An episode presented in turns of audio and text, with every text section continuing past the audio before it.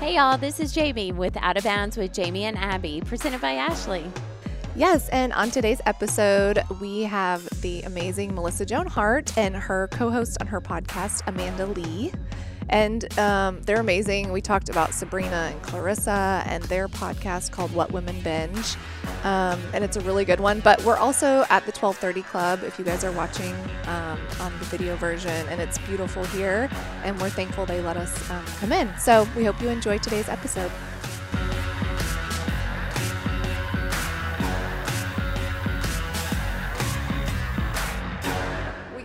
Start at the beginning, and since you guys have a podcast named What Women Binge, which is what Jamie and Abby binged for the last 4 days, and it's amazing, we kind of want to start with like your friendship and how that started. I think that's appropriate, right? Yeah. Well, random Thursday afternoon, Melissa showed up in my kitchen. Oh, I love it. My son invited himself to her house, and I had to go pick him up. That's how it all started. Yeah. And you know those play dates where like the kids won't leave, so you end up just sitting with the moms in the kitchen, and we became fast friends. Like really fast. Talked for like over an hour, and then I was like, oh, I think I gotta go. And so yeah, it was all my son's doing, just of like bullying himself into her like car. Really, he didn't bully. He was so sweet. Take me home from school. And kudos to our kid's school for not telling me how to get in touch with his parents, because he was like, just call my mom. I was like, cool. I don't know your mom. Yeah. Did you not know until she showed up at I found out the day before. So I asked around. I was like, I need Tucker's mom's number. And they're like, you don't know? And I was like, what am I missing? No. And they were like, Tucker's mom's Melissa Joan Hart. And I was like, oh. Cool.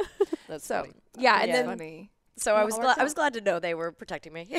Oh no, they were great. Thank you for the security. Not that we need it, but at the same time, like it was funny that the story about her trying to get my number. And then you ended up calling Mark, right? I texted whatever random number was in the school directory. There was no, it was just like the kids' names, you know. Yeah, they do that, and so I was like, this could be a house number, this could be an assistant, this could be I don't know. So I just texted it, hoping someone would see it. And Mark, the worst communicator in our family. Oh, and that's your husband, correct? Yes, yeah. Okay. He is just like not the person you want to call if you need anything. So he's just like not an emergency. If you don't ask him a question, he doesn't respond. Yeah, he won't respond. Gotcha. Text. I'll oftentimes be like, "Did you get my 7 texts that I sent you?" And he's like, yeah. And I'm like, but you didn't respond. And he's like, well, you didn't ask a question. Oh yeah. Gosh, that's funny.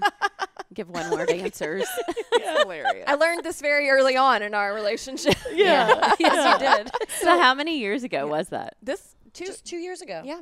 Is that when you moved? 2 years ago. Oh, okay. Yeah. Like two and a little bit. But yeah, this is our third school year here, but we moved in the middle of 2020. Okay. And so yeah, we're new to Nashville, although right in the middle of COVID. Right in the middle of COVID, and that's sort of the reason. Sort of, I have a very complicated past. Where are you from? I'm like, I can't answer that.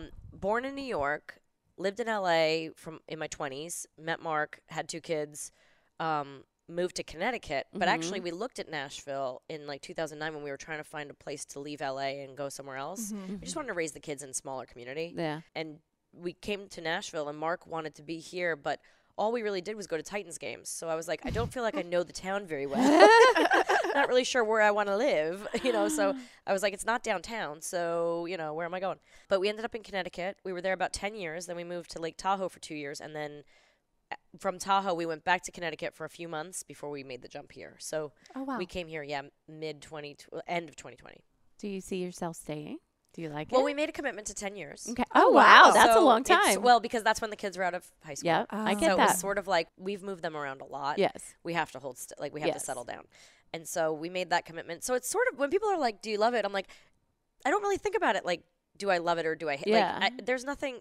Like, we're here. Yeah. And I dig in, and I bloom where I'm planted, and like made great friends. That's awesome. My kids have made great friends, and we like the school that they're at, and we like our town, and So I mean, we love our house, so we're good. She's planted. Good. I'm not letting her go anyway. No, good I know. For you. 10 years really sounds great, but it'll. I mean, it's just a starting point. But then we have our. But then we have our widow plan, so we're good. Oh, well, that's sorry, I call it my widow plan. So let me tell y'all, only because everything you're saying it relates to me so much. Listening to y'all and getting to know y'all through your podcast, your very first podcast. It's very similar to two of us. Like, you and I are the same age. Y'all two are the same age. Mm-hmm. I mean, the kids, we have kids the same age. I have a junior and an 8th grader. Oh, okay. And it just, everything is relatable. And with you moving, now we're at the point, because we've moved everywhere, we're at the point, I'm like, I don't want to move until the kids graduate. Yeah. Like, it just, this is a hard age. Mm-hmm. You know? It is. So. And it's so, like, you feel like this is the time when they need their friends. They need to be in a group to, like, they need other people around them that they know and are familiar with and trust. And adults, too. Yeah. You know, like, having, like, their friends' parents be a big influence on their life. And, like, I know my son, my 16-year-old, has a boy, a friend of his, that he wants to go to their house and have dinner with the parents. Yeah. And oftentimes I'll be like, you didn't come home on curfew. He's like, but I was with them. So I was with all parents. They're my other family. Like, that's okay, right? I didn't want to be rude and get up from, she had made a pie and I was going to eat it. And I'm like, all right, but still there's a curfew. Like, So he's told her driving. Before pie. Oh yeah, he's driving. See, that's the problem with moving here.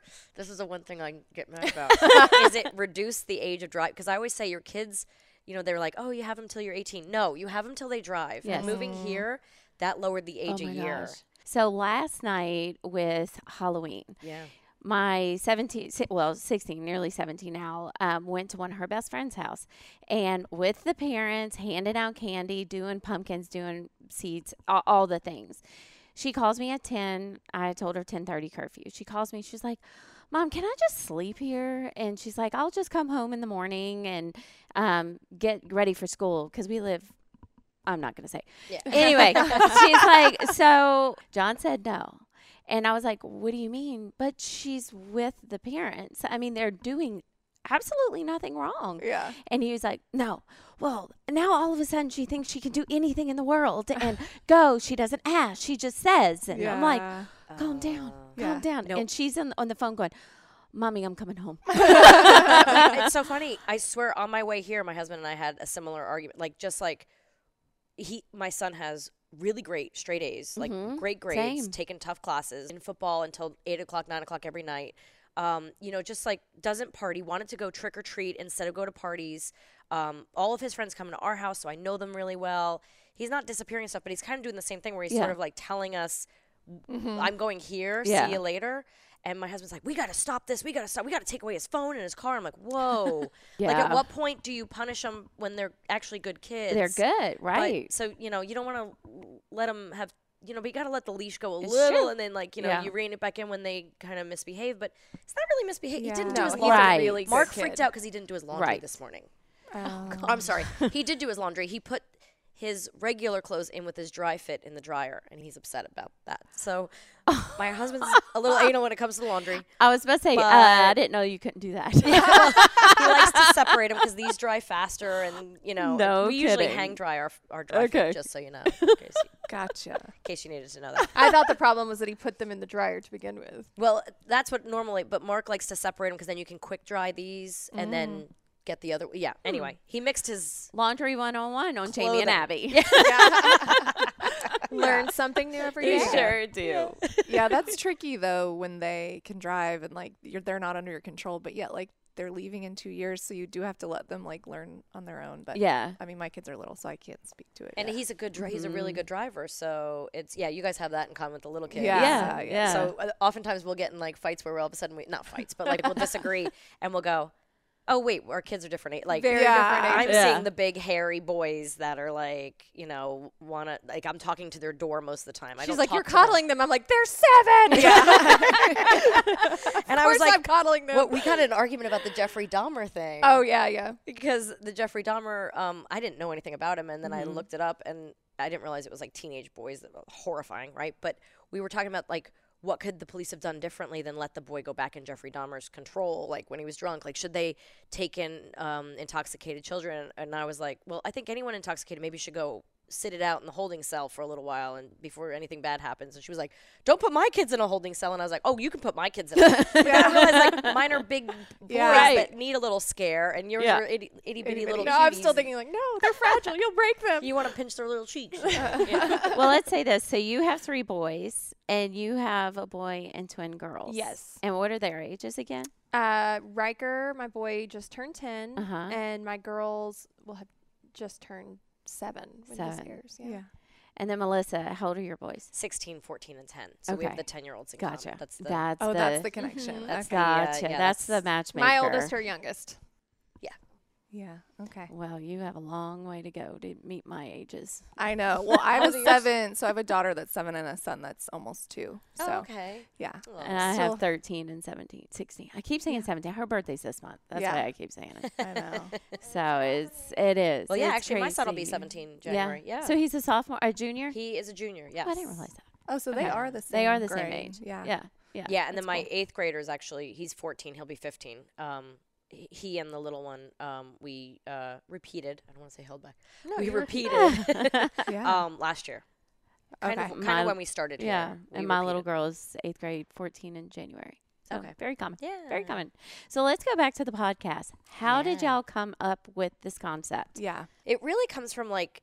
During COVID shutdown, my girlfriend's back in Connecticut. I was living in Tahoe, but my girlfriend's back in Connecticut. I have this massive group text of girls, and everybody was constantly, what are you watching? What I need a new show. I need a new book. I need a podcast for a long drive I'm doing. I need. So one friend was like, we call her Spreadsheet. She was like, I'm going to start a spreadsheet. Literally, we call her, like, she had a birthday yesterday, and we were like, happy birthday, Spreadsheet. Yeah, no, totally. We have some of those down here. We have those. That is me. That is you. Yeah. Your Spreadsheet. But so she was like, I'll start a spreadsheet. And I was like, why don't I start an Instagram page? This would be fun. And so then I was like, well, I'll just find like, you know, movie covers and book covers and whatnot to put on the Instagram page. And I'll finally have a pretty Instagram. Like, I don't have one of those pretty Instagram. Like, mine's not curated. It's not pretty. It's real life. I was like, it was real life. It's dirty. There's some dark pictures where I'm like, that's the only picture I got of my kid. I'm sorry. My stomach's growling so loud. Is that your stomach? Get this girl a snack. Mama's hungry. Here, Snickers. You want a Snickers? It really satisfies, I guess. I'm not going to eat it on camera, but for later. That's I love that. That was perfect timing. That was really good. So I started the Instagram page, and then I was like, people have always been asking me, like, would you do a podcast? Would you, like my agents, would you do a podcast? Would you do a podcast? And I was like, I mean, maybe. What would I do? And I kept trying to think up things, and they felt forced and whatnot. And then this kind of came up, and I was like, I want to talk to people, because so often you sit down and you talk about, like, what are you watching? What are you doing? Yeah. Oh, have you watched the new House of Dragons? Have you watched the new Handmaid's Tale? Have you, did you check out this new show? Have you heard of this? And there's just so much content to weed through now. So I was like, let's do this. And then Amanda, her husband works in kind of like broadcasting entertainment. Media, all different forms. So we were like, I was like, do you think Logan would do this? And she was like, yeah. And then I was like, and would you be my co-host? Because I was like, we have such fun talking. And we never run out of things to talk about. We were like, this could be really fun. That's awesome. Then she designed the studio. And I was going to ask if do you have a background in design? Because I know you sort of mentioned. I went to art school and then fashion school and then weather school. She's a weather girl. If you guys seriously, during the tornado watches here, she's the one who tells everyone who needs to hunker down. Yeah, so I started out in fine art, which was my passion. I love it. I'm crafty and creative, and I went to fashion school just to get my degree and be done, because I was ready to be a mom and stay home and do those things. And a little while after my kids were in school, I was like, I always really wanted to do weather, and I didn't think... Like, I wasn't an academic person, and I didn't think I had the math brain that was required, but Penn State has this online program. I was like, well, I can't really tell my kids, like, you can do anything if I don't try and do something that I really want to do. So I went back and did weather. Oh, that's amazing. So she's literally like our forecaster. She'll be like, guys, gonna be a big storm. Bring stuff in. Like she's telling us all the different things going on. I need to introduce you to my mother. It's gonna be a beautiful day. We gotta go for a walk every day. Jamie, it's gonna rain today. Watch out. I feel like John's really into weather too. So not a long story, but our old president used to be, for the Titans, used to be a major, major weather person. He would send out mass emails, and John still gets them to this day, of if there's tornadoes coming. What? Or so John's like, all right, Steve, what's happening today? That's a good thing to know when you're running a football program, though. Especially with the open stadium, right? Right. Oh, yeah, totally. That's why they're going to put that dome on top or something. Well, we were out to dinner and we like had a couple glasses of wine, and then John texted and was like, all right, there's a storm coming. You guys need to come home. That's so true. And we had to leave. And we both left. We left because we obey rules. And it didn't rain. We don't obey rules, but we do obey John. We obey John. John speaks. Yes, we do what he says. The last one, I happen to be gone for the, since we've lived in Nashville, I've been gone for all the tornado. Anytime a siren's gone off, I've missed it, which thank God, because I think I would freak out. I literally, as a child, growing up in New York, for some reason, I had terrible nightmares about tornadoes. I was gone for the last one. I was in New York, and my husband sends me, I don't know if he was teasing me or I don't know. He sent me the audio of just the sirens going off. And I was like, are you in my closet? Like, you better get in my closet's like the only safe place, the only place without a window. Like, you better get in my closet now. Bring some snacks. Bring a charge everything. Yeah. And helmets. Like, yeah. Oh, yeah. For the kids. I didn't even think of that. I will make you a preparedness kit. Okay, I need that. But that is like a new thing. I was like, that's helmets. So smart. I didn't even think of that, but people do that. Oh, my gosh. But we have a closet. I was like, and you have a closet? The helmets are hung in it. Are you serious? Do you really? Oh, girl. Why didn't I know that we were? Yeah, I'm a doomsday prepper, but like not like that. That's See, amazing. I'm not. I'm like, tornado? All right, everybody put your helmet on. Get in the closet. I'm more ready for the zombie apocalypse. Like, I'm looking at neighbors, like who has the chicken coop and who's got bees. I can take the honey, and where's an apple tree I can pick from. You know. Like, oh, my gosh. But I didn't know you had the closet. Look at you. Oh. I mean, when you learn about weather, you learn about how devastating it can be. Oh, well, that reminds football related. Wesley Britt he played for Alabama, and then he was a Patriot, and he married a really good friend of my husband's growing up, Katie Britt, who's running for Senate in Alabama. They were in the middle of the Tuscaloosa tornado years ago, and their whole house collapsed on them. He threw the kids in the bathtub. I think he put a mattress on his back, and they all got in the bathtub, and the house collapsed on them, and he held it up on his back because he's a offensive lineman. Yeah. And that house like fell on them, and he saved his family's life. Oh my gosh. Crazy, right? I just got chills. That's scary. So totally crazy. That whole Tuscaloosa, all those tornadoes down there. I mean, my husband's high school in Enterprise, Alabama was destroyed many years ago. Yeah, it's terrifying. I mean, so it does scare me, but it's like such a pinpoint. Yeah, well, in Tuscaloosa, you're going to get tornadoes. Like that's just geographically how it works. And Nashville, we're not very prone to them. Murfreesboro has a geography that is more prone, I would say, than but we've had a downtown. Couple really bad ones. We had the one in East Nashville a couple years ago, didn't it? The one that tore through here. Yeah, but I mean, we're talking like decades apart. Yeah. Well, to bring it back to a lighter note, since I'm from New York, the one thing I can't say, and one of the few things I can't say in Nashville is Murfreesboro. Murfreesboro. Oh my gosh, so funny. It is a weird word. Murfreesboro. Anyways, we got here because of the studio. Anyways, did I mention I'm ADHD? She thinks I am too, which might be you just 100% you are. That makes for a good podcast. So the studio, that came out. She sent me a random picture. She was like, "Can you make it look like this, sort of?" And I was like, "Yes," but then I didn't. No, you did. Well, I bought the chair that you liked. You did colors of she pulled color inspiration from Clarissa Explains It All, my first show, and then we have a bookshelf that just holds all my little knickknack things, which I think we've got to change that up soon. I think that's enough. We're gonna do a whole studio overhaul. Oh, see, she's just ADHD. She's like, we're done with this. Throw it away. New one. It's been 4 seasons. It has actually. 4 seasons. 40, yeah, we've done 40 episodes. It was that long. We've done a lot of episodes. That's fun. And then we're popping off a few extra. Like, we have enough for, we've just finished our 4th season, but we were kind of like, my little one, my 10-year-old is obsessed with Stranger Things. And I was like, I feel like he needs to come on and talk about Stranger Things. That's fun. Oh, that's cool. But we're kind of like not sure if it's okay for a 10-year-old to talk about. How do you guys feel about that? Absolutely. Yeah? I love it when my kids are involved with stuff. And especially with John's career. And I don't know. I'm always like, go for it. Yeah. Well, he's like, he's a little...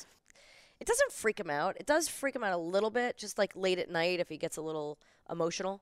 But he loves Stranger Things, and he loves the creativity of it. I mean, he was 11 for Halloween, and I had to be Eddie, but he also wanted to be Vecna, but that was, I don't know, putting a mask on him was like too simple. I wanted to do something more fun with the blood and the transistors on his head, and so we shaved his head. To make him bloody. Yeah. He was obsessed with the blood around his eyes and stuff. So he looked great though. He's a little horror kid. I don't know what to say. Like, I think it's that cool. Creative juices. I would do it. Anything they're passionate about. I agree. Yeah. Fun. And he's excited about it, because there was one day when we were going to the podcast studio.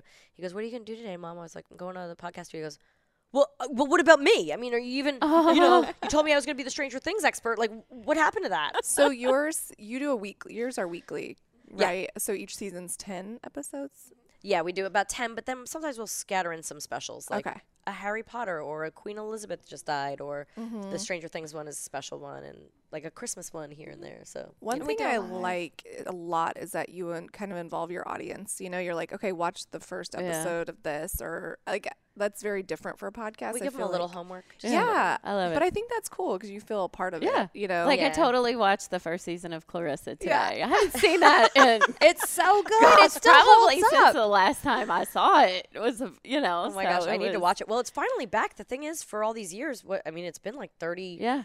30, exactly 30 years. And, more than 30 years. But it's now on Paramount Plus, I think. And you just couldn't find it before because it wasn't put on DVD or at the time VHS. It was like a few episodes were released, but it was very hard to find. Every once in a while at a Comic-Con or something, I'll sign like a VHS of it. But there were only like maybe 10 episodes were put out, but there were 65 or 66. So, they were going to be gone until the streaming services came out, and now they're able to be back. That's awesome. Again. So yeah, it's kind of cool. And even Sabrina was tough because my mom and I produced the show, and she made all the big decisions executive wise, and she got big artists to be a part of that soundtrack.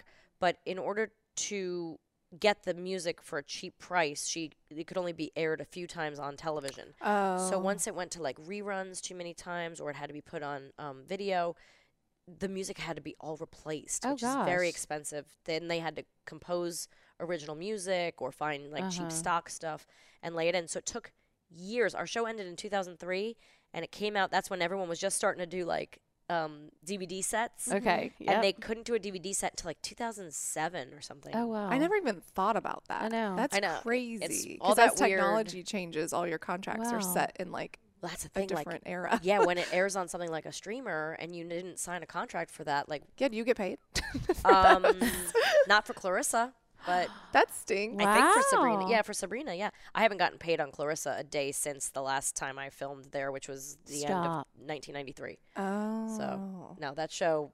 Wow. It was a cable contract. Cable was brand new. Yeah. Mm-hmm. It was Nickelodeon. It was Orlando, which was there were no child protection laws down there, which is why they opened the studio down there. Oh, that's crazy. Yeah. So it was, so there was a lot going on with that contract and like just experimental kind of stuff. Mm-hmm. And then all of a sudden the show became a hit. Cable became a thing, and and we learned, but that was the kind of like, here's what you're going to get paid for this show, and then you're done. Whereas everything else is done in residuals and now video on demand, all that, all different contracts. It's gotten sophisticated finally. Yeah. Well, and something I learned in researching is that your mom actually like found the Archie comic Sabrina, and then like came up with that idea, and I just thought like, I think it's a story you have to tell because how cool, and your mom's awesome. And most people don't know that, right? My mom, everyone always just thinks she was like the original momager, but she was actually an executive. Like she was a casting director, she was a manager, and then she was a casting director, and then she was trying to find something for me after Clarissa ended, because she was managing my career, but she was seeing the things that were coming to me, the projects that were coming to me, and she didn't like the choices I was getting. And so she, someone handed her a comic book on a playground and was like, this would be a great project for Melissa. And so she brought that to our contact at Viacom, who was doing Clarissa. And they were like, well, we'll sell this to Showtime as a movie. And so as we were shooting the movie in Vancouver, that was the one with Ryan Reynolds, our first Sabrina one, she the whole time was saying, this would be a great series, this would be a great series. And people were like, okay, just give us the movie, just get us the movie. And so when she went in the editing room to edit the movie, she cut together a trailer for a series, and then she brought it out to LA and pitched it to 5 networks and got 3 offers in the room, which like doesn't happen. Yeah, and so then, and the whole time I remember her going, I'm going to LA, I'm going to go pitch this Sabrina series. I'm like, good luck. Yeah. What do you know? What do we really know about the television industry? I mean, other than me auditioning. And she went out there and she got all these offers. And with ABC gave her not only an offer for 13 episodes, they gave her a time slot, which was TGIF. And she knew that that was gold. Best. Yeah, so she was like, let's do that. So we moved to LA and we did a series for 7 years. That's incredible. So Sabrina was on TGIF or Clarissa? Sabrina. Clarissa was already over at this point. Yeah. Gotcha. Yeah. I was telling them, like, whenever I knew you were coming, I was like, I want to see the dates and the timelines because another thing, I was laughing at one of your podcasts whenever y'all were talking and you were saying, I just don't remember anything. Well, that's how I felt. I felt almost guilty because I'm like, I know I watched Clarissa and I know I watched a little bit of Sabrina, but I don't remember anything. Yeah. And it was like when Clarissa was right whenever I was graduating high school. And then after that, I was so worried about FIMU. I was, and I had a little black and white TV that didn't have cable. So I mean, Clarissa was basically my high school. That's how I remember the years. Like I graduated high school when Clarissa was over. And then Sabrina was basically my college years. Mm-hmm. It was 20 to 27. And then 27 is when I got married. So it was like, oh, wow. Before marriage, after, you know, so then that's after crazy. Marriage came Melissa and Joey. And then actually that was after my second son was born. So I know that was like 2009. That's awesome. And then No Good Nick was 2018, which I don't know why, but that date will probably always stay with me. Just a nice round number. 18's a lucky number for me, so I always remember that. Sabrina was so, like, one of my favorite shows growing up. And, like, that TGIF, it was, like, Full House. Oh, yeah. Sabrina, I don't know, Family Matters, something, you know. Step by Step. Forget. Oh, Step by Step. I don't know if that was on. Was that at the same time? I was about to sing New Kids on the Block. That's wrong. Well, that is New Kids on the Block song, right? Yeah. Oh my gosh. Ooh, baby, gonna get to you, girl. Oh my gosh. We could be a girl group. We could sing. Oh, God. So good. It's so throwing it out there. So good. Yeah. So, do y'all have a favorite episode on your podcast? I do. You do? Which one? This one, it might surprise you, actually. Wait, have yours first before she says. Oh, okay. Because it's hard because so many of them are my friends, guys. It's hard to pick. Well, okay. I know, but you don't have to pick. I would say I loved Rita Moreno. I am obsessed with this woman. And I know she's 90, and that's not like, you know, it shouldn't be a really cool episode. But to see a woman this vivacious and this passionate about life and men and everything and like, she's just a gem, like a national treasure, and I can't get enough of talking to her. And I have to ask who she is. Rita Moreno was she's an EGOT. She won an Emmy, Grammy, Oscar, Tony, Peabody, Presidential Medal of Freedom, or Presidential Medal of Honor. No, Presidential it's the Kennedy Center Honor, right? It's some presidential thingy. I don't know. But she's won numerous awards. But she was best known for West Side Story, dated Marlon Brando for 10 years, tried to make him jealous with Elvis. I mean, just to talk to this woman, her stories are like old Hollywood. Wow. She did The Electric Company, which was probably before y'all's time. It was like a kid's show. Gotcha. That was like pre-Muppets. She loves her Electric Company days. Yeah, I mean, she's just, it's just amazing to talk to a 90-year-old and just kind of, you know, get the wisdom that she has, like hear about it and her life and how she's just thrived. And another one is actually wild.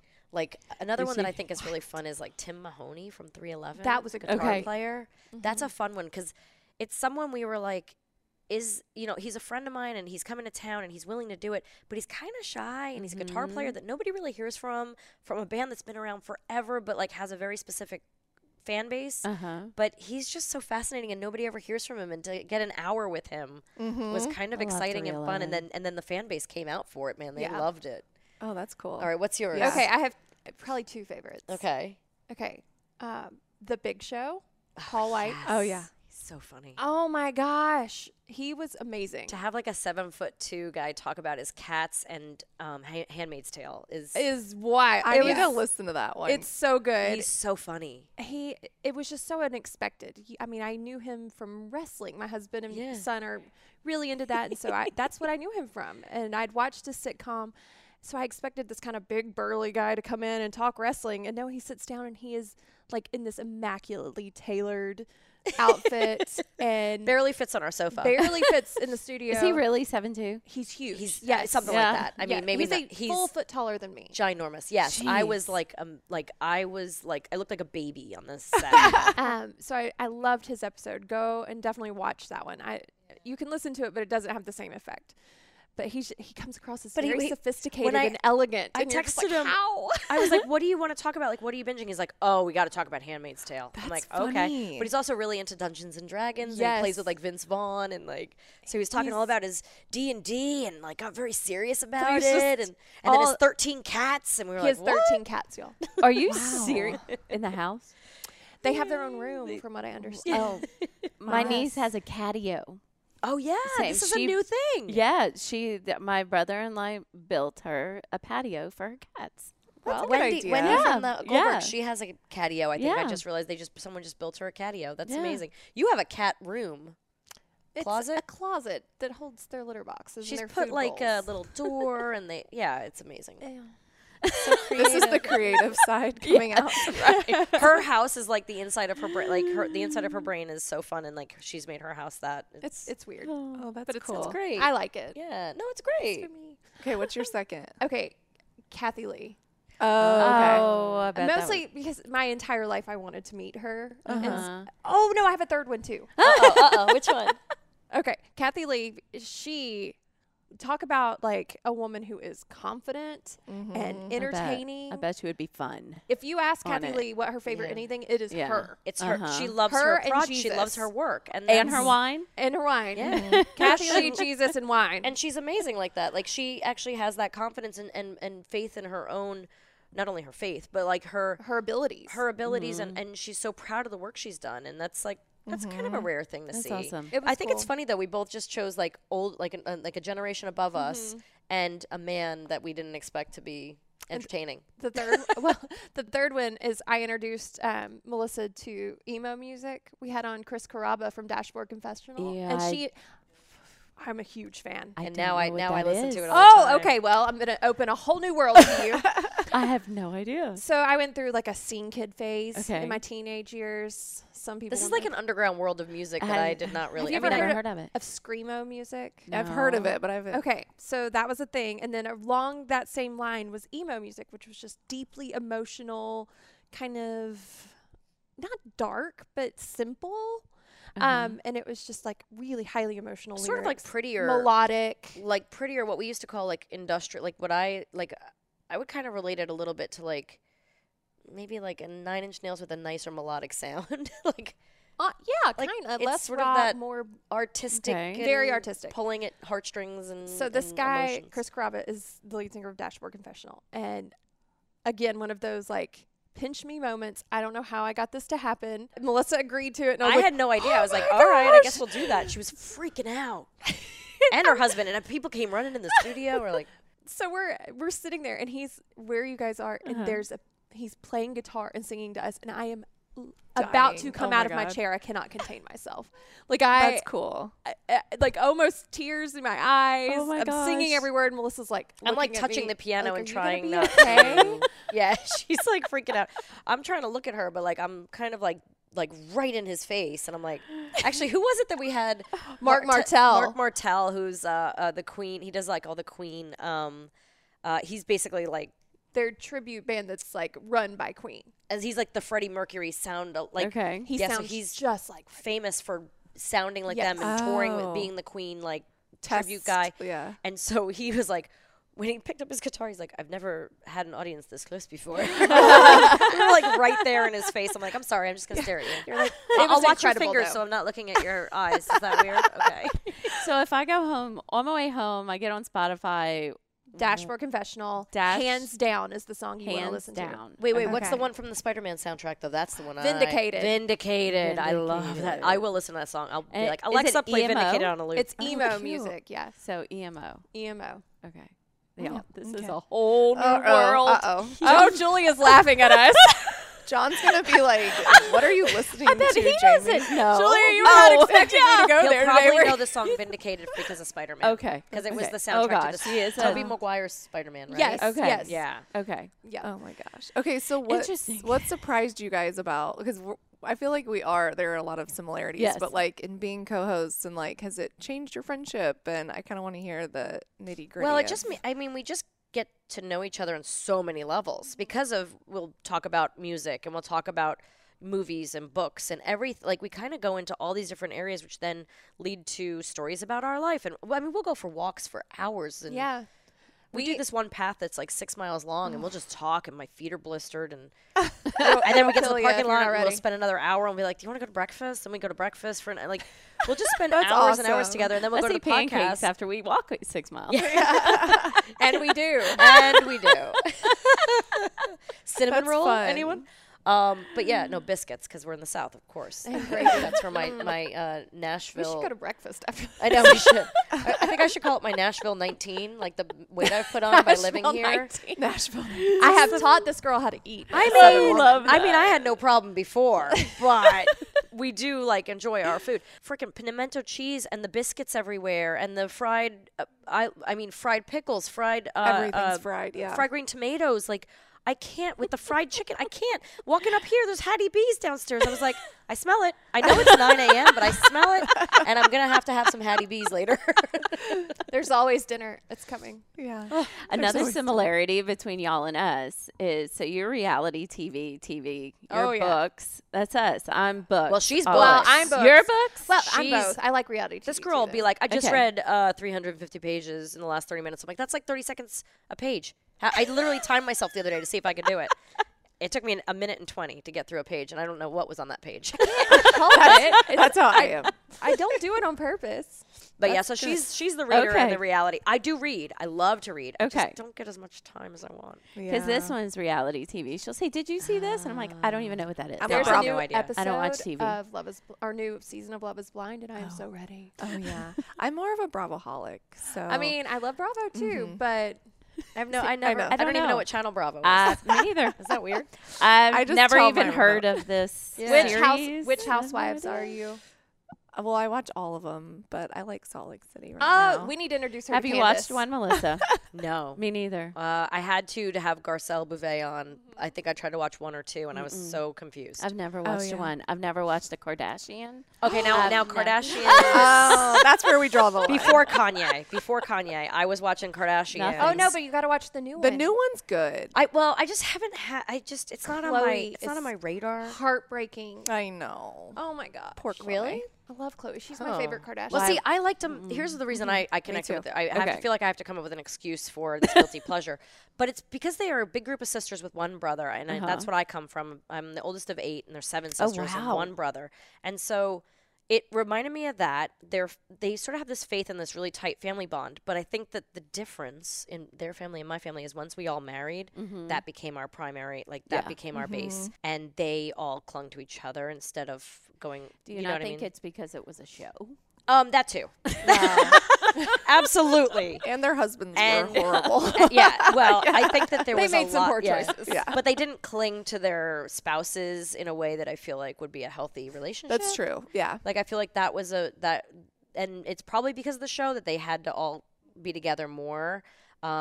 But I feel like, they didn't prioritize in the room. Yeah. But anyway, that's my. But I like it. Overanalyzing the Kardashians. I'm one of 3 sisters, so I like watching their relationship and their fights and their, you're like, okay, that. We're normal. We're not, but, it is normal to fight. We're more normal, maybe. Yeah, I like. No, but I like. It's funny. My husband and I were doing some couples counseling the other day, and. When the counselor asked what we watched together, do we watch anything together? And he goes, well, she likes rape shows. And I went, excuse me? Oh, my God. He goes, because of Handmaid's Tale. I'm like, that's not, well, slow down. That is not the classification. I was like, that is not how you, no, I'm not, oh my gosh. And I'm not even true, I wouldn't even classify true crime. Literally, I'm like, I like high concept fictional, but maybe borderline post-apocalyptic, could happen. Maybe, dystopian, futuristic, maybe slightly futuristic, could be in our lifetime, sort of. But I love beautiful scenery and camera work and lighting and fantastic performances. But I was like, but I like all that, but funny. Yeah, I'm like, you do. You do. That's Make funny. Me happy. Yeah. Yeah. Handmaid gets dark, but Handmaid gets dark. It is like, good. The concept is crazy. Not as much as like Lifetime true crime stuff, though. I feel like, or the Dahmer. I saw maybe 2 episodes and I couldn't go anymore. Handmaid's. Yeah, it was too much. That's for me. Where I live. Yeah. Tell me the story. I think it's amazing. Yeah. I will receive all the nuggets you want to give me, but I can't watch it. No. Yeah. You would like, have you done Bad Sisters on Apple TV? Oh, no, but I keep meaning to. So good. You would love it. Like, 5 Sisters. Book? Maybe. I don't read. I'm just kidding. I do. I only read business books, though. I don't read fiction.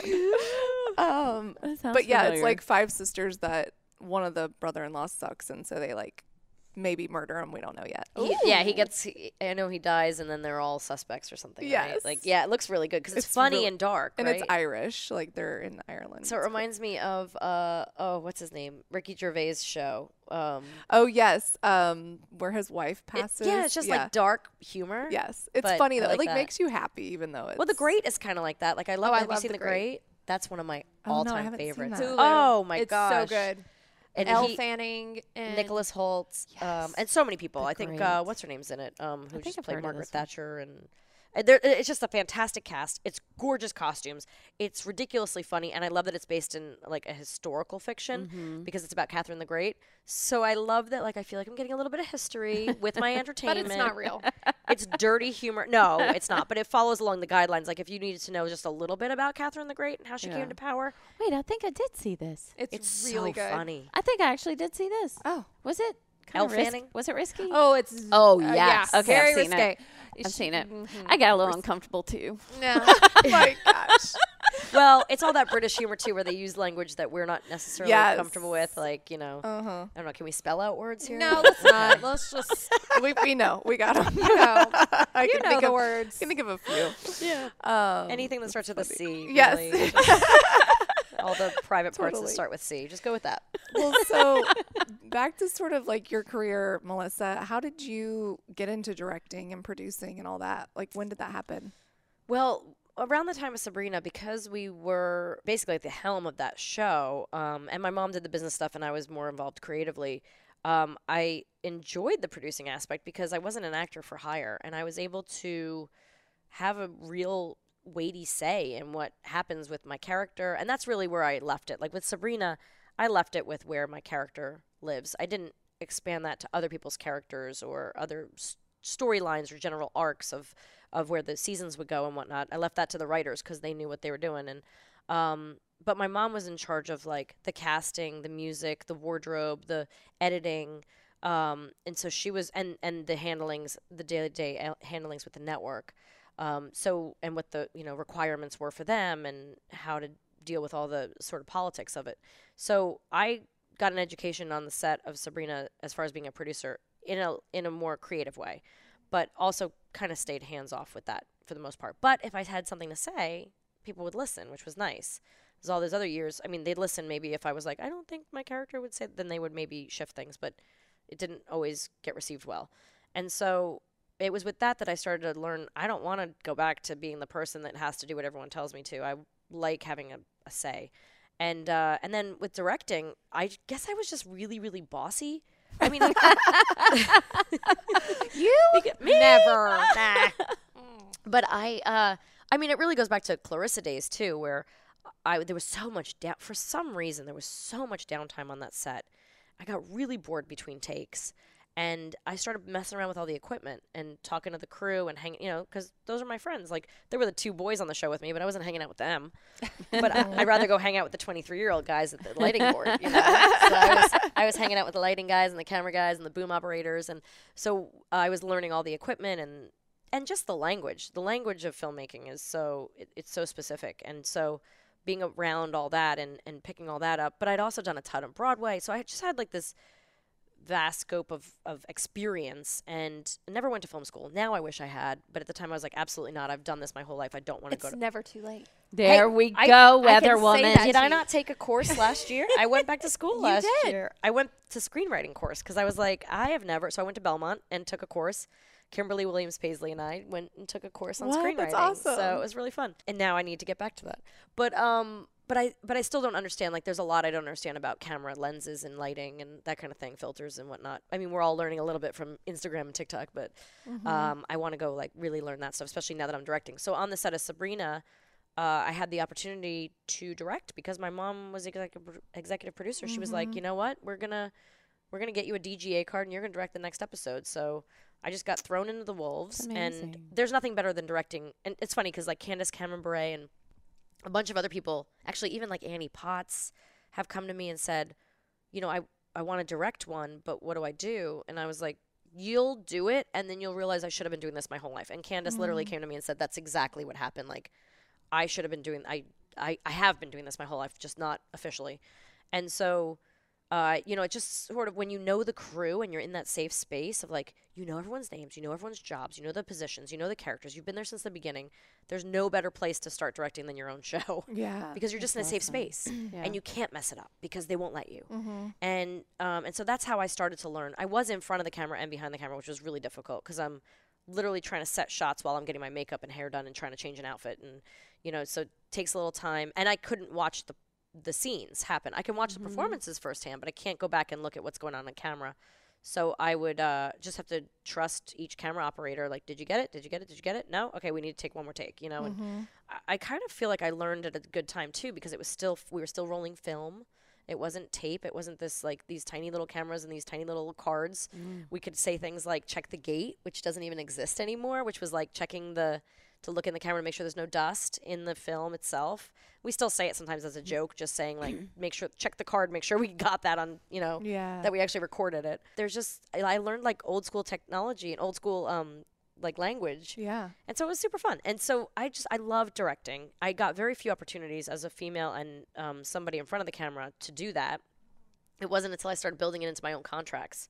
I said, I'll do that movie, but I'm going to direct the next one. Or that's great. Oh, that's awesome. That kind of thing. So then I started directing more and more, and about 2018 is when my directing career really kind of took off. And now I have like 4 movies I'm supposed to direct this year. That's awesome. Yeah. So how was it working so closely with your mother? There have been tough times for sure, because it's, you know, there's a little conflict of interest, but at the same time, who do you trust more than your mom? Right. Like, right. I know she's not somebody that's going to try to screw me over. Yeah. I know also that my mom is not one of those moms that wants what I like. She's never pushed me into this because she wanted to do it. Right. You know, there's not that, like, living vicariously thing.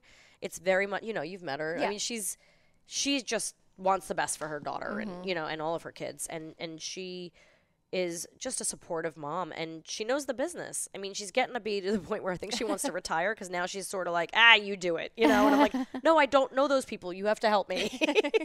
She wants to go gallivant and see her grandkids. She's a world traveler, man. She's in Paris right now, and she's, you know, she was at Oktoberfest, and she's at this, and she's at that. Like, she literally travels the world and then comes around to do some movies here and there. But she's fantastic, and she's my role model. And, you know, but there were tough years in there where, you know, you grow up and you realize your parents are flawed and that kind of thing. But but honestly, at the end of the day, who do you trust more than your mom? Yeah, so true. To look out for you and have your back. And you can fight with them and make up like 2 days later. And they do. Nobody fights better than them, honestly. It's true. They're so honest with each other. It's kind of crazy to watch. I'm like, oh, you talk to your mom like that? But she'll come right back at her. And then the next day you're like, are y'all okay? And they're like, yeah, we're fine. Oh, no, we don't hold it. That's the thing. We like let it all out. Last night. We're good. Yeah. I'll get so mad at, like, on text too. I'm like, oh my God, I hate it right now. And then I'm like, love you. See you later. Yeah. That's awesome. So you're directing 4 movies this year within the next year. Yeah. Hopefully, if they all work out, they're all at different stages. Yeah. So you travel and have to be away for a few months, or what does that look like? Well, it's so funny because we originally left LA because in like 2008 and 9, I worked in Atlanta and Baton Rouge and Vancouver, and like I had shot movies in Rome and Australia. And I was like, we don't need to be in LA. Unless I'm doing a series in LA, we don't need to be in LA. There's no reason to be here. We're working everywhere else, so I might as well live where I want to live and then travel out for work. And as soon as we moved to Connecticut in 2009, I got the show Melissa and Joey and ended up 5 years in LA. Oh, jeez. But I was traveling back and forth in the beginning. Then I had my 3rd son and decided to take the family with me. So that was tricky. But I just totally went ADD. What was the original question? Just when you direct movies, like how often do you have to be there for what's the length of time? I mean, the thing is I was directing a lot in LA the last few years, but then I've been trying to bring projects to Nashville. Yeah. I've worked with the Tennessee Film Commission and been scouting out locations, and we've shot 2 movies here so far. It doesn't look like any of the ones coming up would probably fit for Nashville. Mm-hmm. One calls for snow. One is going to be Canadian. So it depends on where the tax credits are. Mm-hmm. So we're trying to bring better tax credits to Tennessee so I can work from home, which would be really nice. Mm-hmm. But like, as long as it's not Vancouver, I would love to do something in Atlanta. Yeah. Like 3-hour drive. Mm-hmm. Let's shoot something. My sister-in-law is shooting something in Louisville right now. I'd love to do that. Like Memphis. Like I just want to be like within a 3-hour drive of so I can just come home on the weekends. But on average, you're gone. Like if you're doing a movie, you're gone for like 2 weeks to a month. It depends. If I'm acting in it, like I did a movie called Dirty Little Secret last year for Lifetime. That was 2 weeks, so that was brilliant. That was a perfect time to be away. But I do like I have to say, #blessed. Like I feel like I get the best of both worlds when if I go away and I work. I'm in a hotel room. It is all about. I don't have to clean up anything. I don't have to, shift things around. I can focus on work. And if I'm in LA, I can see friends, I can go to meetings, I can show up at red carpets, I can do all the things I need to do, and then I come home and that's it. I've done my thing, and I am now home. I am now here. I will go to every, Cub Scout meeting, and I'll be there for every game and practice and driving them to and from school and whatnot. So, I feel like I get to be both full-time mom and full-time work. So it's so nice. Kind of nice. Do people respect you as far as this is Melissa Nashville mom, not Melissa celebrity? I think so. That's good. I think, very much so. I mean, your existence here is Nashville mom. Like, our whole friend group, we all. I'm either with like the football moms of the high school age, that's or Tucker, the lower school. We call it the lower school group, and like so we sort of have. I mean, my friend groups are related to my kids basically. That's great. So in that way, it's like I just went right into that. That's good. She was right at the table with her hoodie and her scrunchie. Came with all the rest of us. Or something. Yeah. So how often are you going for big roles anymore? I actually just auditioned for a big movie. I haven't auditioned in a really long time. There's a weird thing that happens when you have success in this industry, but you're not Sandra Bullock, where whether it's your representatives or the casting people, people in LA, they of course pigeonhole you into, kind of stereotype you into a certain role that they think you can play or think you can pull off or thing you're known for. And that can both hurt and help. Like I did just recently audition for a TV show where I would play the mom of a witch. So that, would obviously suit me, but it feels a little too much like a reboot, but not being a reboot. Yeah. So, but the thing is also, I feel like sometimes representatives tell casting directors, they're not going to read, you have to offer.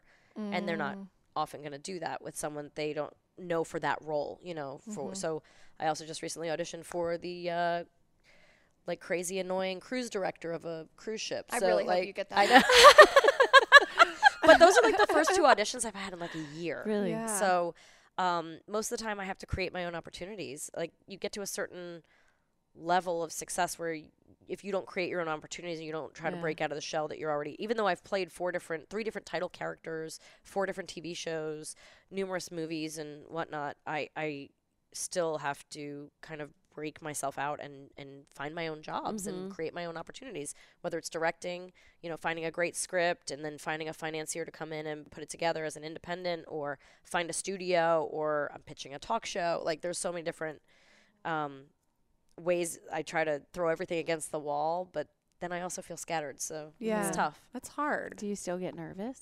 Oh yeah. I actually was doing this audition the other day and I really didn't even really want the part. And so when I was done, I went and talked to my husband. He's like, "Are you all right?" I'm like, "I am just vibrating. Just give me a second to like calm down." Oh my gosh. Now, before we end, because we're getting late, we have to talk about Wheel of Fortune. Oh, and what that was like. And I just realized that was just over a year ago. I can't believe it was that long. I want to know what your foundation, or not your foundation, the nonprofit. Nonprofit. Like, how did they respond to you winning $1 million? It's based out of here too, which is Memphis. It's youth villages, and I partnered with them because I started a kids' clothing line a few years back called King of Hearts. And I wanted it to have a charitable aspect. So for every, I don't know what it was, 25 pairs of jeans people bought, we'd donate one to Youth Village or something like that, right? So we were kind of offsetting things with wanting to give back and donate. And I worked with a kind of a headhunter for charities. I worked with this woman who knew all the charities. And I said, this is what I want. It has to be children related. It has to be U.S. based. It has to be, you know, so I found Youth Villages. And I think as of today, they're in like 30-something states. So they're still not across. They're still reaching for all 50 states. But they help children in every – they help families really in every aspect, whether it's children in foster care, adoption, helping families stay together, children that might be falling behind in certain ways. But mainly what the youth – what the section is that I did, I think it's called Life Set, and it's helping children that are aging out of the foster care system have somewhere, have something somewhere to go and rely on. They don't have a family to go home for the holidays, or to help them figure out how to navigate college, or, you know, whether they should join the military, or, you know, so Youth Villages really does that. And that's what the money that's I won. Great. I won $1 million. Oh my gosh, I can't remember. $1,040,600, something like that. Oh my God. That's awesome. Yeah. So oh it was the most ever won on Wheel of Fortune, which I didn't know until way after. That is crazy. Really? I knew it was the first celebrity million, and I think only the fourth million ever won on Wheel of Fortune, but it was the most ever, I believe. And the toughest secret you've ever kept. I know. I can't believe. Well, I sort of kept it, but like I would like run my mouth to like a few people and then be like, no, don't tell anybody. And then a few months later, I tell a few, because it had to wait 6 months. Oh gosh. Oh, that was hard. Tough, especially with the charity, because they were like, I just kept saying, I'm going to play for you guys, so everyone gets $30,000 for their charity. So I knew they were getting $30,000. Yeah. But if I could get anything over that, I was like, wouldn't it be great to say I'm coming back with $100,000? And then I was like, ooh, but let's aim a little higher. What do I really want $400,000 for them. And then it ended up being $1,040,000. I was like, oh my gosh, that's amazing. And when I called them, I said, let's just say it was epic. That's all I could say. Yeah. I was like, I don't know what to say. But then when it got closer, I was like, I want to do a viewing with you guys. And they're like, well, come out to Memphis and we'll do a viewing. But I would happen to be in LA working at the time. So I was like, all right, we'll do a live Instagram or whatever when it happens. And they had a huge party. And I mean, I think some of the wives of them were drunk and calling me going, I can't believe it. This is amazing. And I was like, it was so cute. That's and then really I got to go. I went to the headquarters here in Nashville and celebrated with some of the Life Set students, and we sat around a luncheon table, and everyone explained their situation growing up and where they are now in life, and that they helped them learn how to do taxes, or pay off a car, or buy a house, and like that's what Life Set does, and Youth Villages is really, really incredible. And Steven Tyler works with them with his fund, Janie's Fund, which is to get kids out of sex trafficking. So a lot of important work they do, and I really support them in everything I do. I love that. That's incredible. Really, I know. And whenever I saw it, I was like, is it staged? Until I read that it's the most. Oh, yeah. And it's crazy because the whole time I'm like, did I actually do this? Did they give me this? All that practice on your phone? I did. I practiced on the app like a lot. Is it as fun as what it looks? It's intense. Is it? It happens so quick. Those puzzles. I don't know if you like the first puzzle we did. Lacey Chabert is a really good friend of mine. So it was tough to fight with her because she's a huge fan of that show. Her and her daughter watch it every day. But she is the sweetest thing. And her big sister, Wendy, who passed away almost a year ago now, she was a really good friend of mine. And so Lacey is much younger than me. She's like your age, I think. And she grew up with my sister and went on a date with my brother. And so I've known her family forever. And to know that they were big fans of the show, I was like, I can't. Like, I felt so good. She was the one that told me, she goes, this is a huge deal. You won $1 million. I'm like, really? She's like, no one's done that. I was like, what? So I just adore her. And so it was hard for me to like compete with her. Yeah. But that first puzzle, man, she got it like that. It said something about, it was a showbiz reference, and it was lights, camera, action. I so did not see it. She went, lights, camera, action. I was like, oh. Yeah. I mean, it was probably 30 seconds and she solved it. Like, I'm done. I'm never winning this. Yeah. And you're like wondering about the spin, and you're waiting to see if you land on something, but you're also trying to think about the letter you got to pick and what the words. So do you look here? Or do you look here? And then by the time, because they're looking, you know, the other people are looking at the puzzle, and I'm looking to see if I'm going bankrupt. And, you know, so it's like, that's a lot. It's a lot. And they the wheel is very, very heavy. But they do have a person there. I forget the name, but it's like a rules person that's like a game show watcher. They're like there to make sure nothing's rigged. They're there to make sure the wheel isn't weighted and there's no one Nobody messes with any of the results, and like things aren't switched and whatnot. So, yeah, because I was like the whole time I'm like, did I actually? Yeah. Wait a second. Hold on. But the more I think about it, the more I'm like, no. I mean, I had I had to pick the category. I had to. So they didn't really know what category I was going to pick, right? Mm-hmm. I mean, then unless they were watching me play the app and they know I like the foods app. Like the food category best. Yeah. But yeah, and then I just happened to pick like letters at the end that were my initials, strangely. I think because I picked an M, and I think that's the reason why I got Bran Muffin. That's so good. I picked an M, which I don't usually pick an M when I'm playing the app. So it was meant to happen to pick an M, and there it was, and it helped me. So I don't think I could have solved it without it. It's a game show miracle. It is. Okay, one thing before we end is I learned about it on your guys' podcast, but the Bible on the TV shows, I just think is so interesting. I had thought that too. Because you always wonder, how do they keep track of everything? Yeah. Can you talk about it just for a second? Yeah, you know what's funny? I've never, so it's not a Bible, people, just so you know. It's not like, it's not... Yeah. Spirit spoken. Every show is supposed to have, and nowadays, especially because of streamers, you're supposed to hand in like a first or second script and a Bible to know what the arc of the show is going to be and where the rules are and what the whole overlying kind of themes are going to be. So like something on Sabrina would be like, oh, her 16th birthday is on, I don't even know if this is right, but I think it's on Halloween. So it's her 16th birthday. She's addicted to pancakes. Like you keep track of all the things that have to, which they didn't put in the Bible in the beginning because I think she has pancakes on her 16th birthday. But then weeks later we say that she is addicted to pancakes, and then we say that so all these things are kind of kept in record. And it's funny because I'll watch shows and I'll be like, that didn't hold up. Oh, Hocus Pocus 2 really bothered me because I think in Hocus Pocus 1 they said that spoiler Satan alert. Yeah, sorry. Not really. Oh, but like Satan gave her, she goes, when Satan handed her the book, right? When book came to Winifred.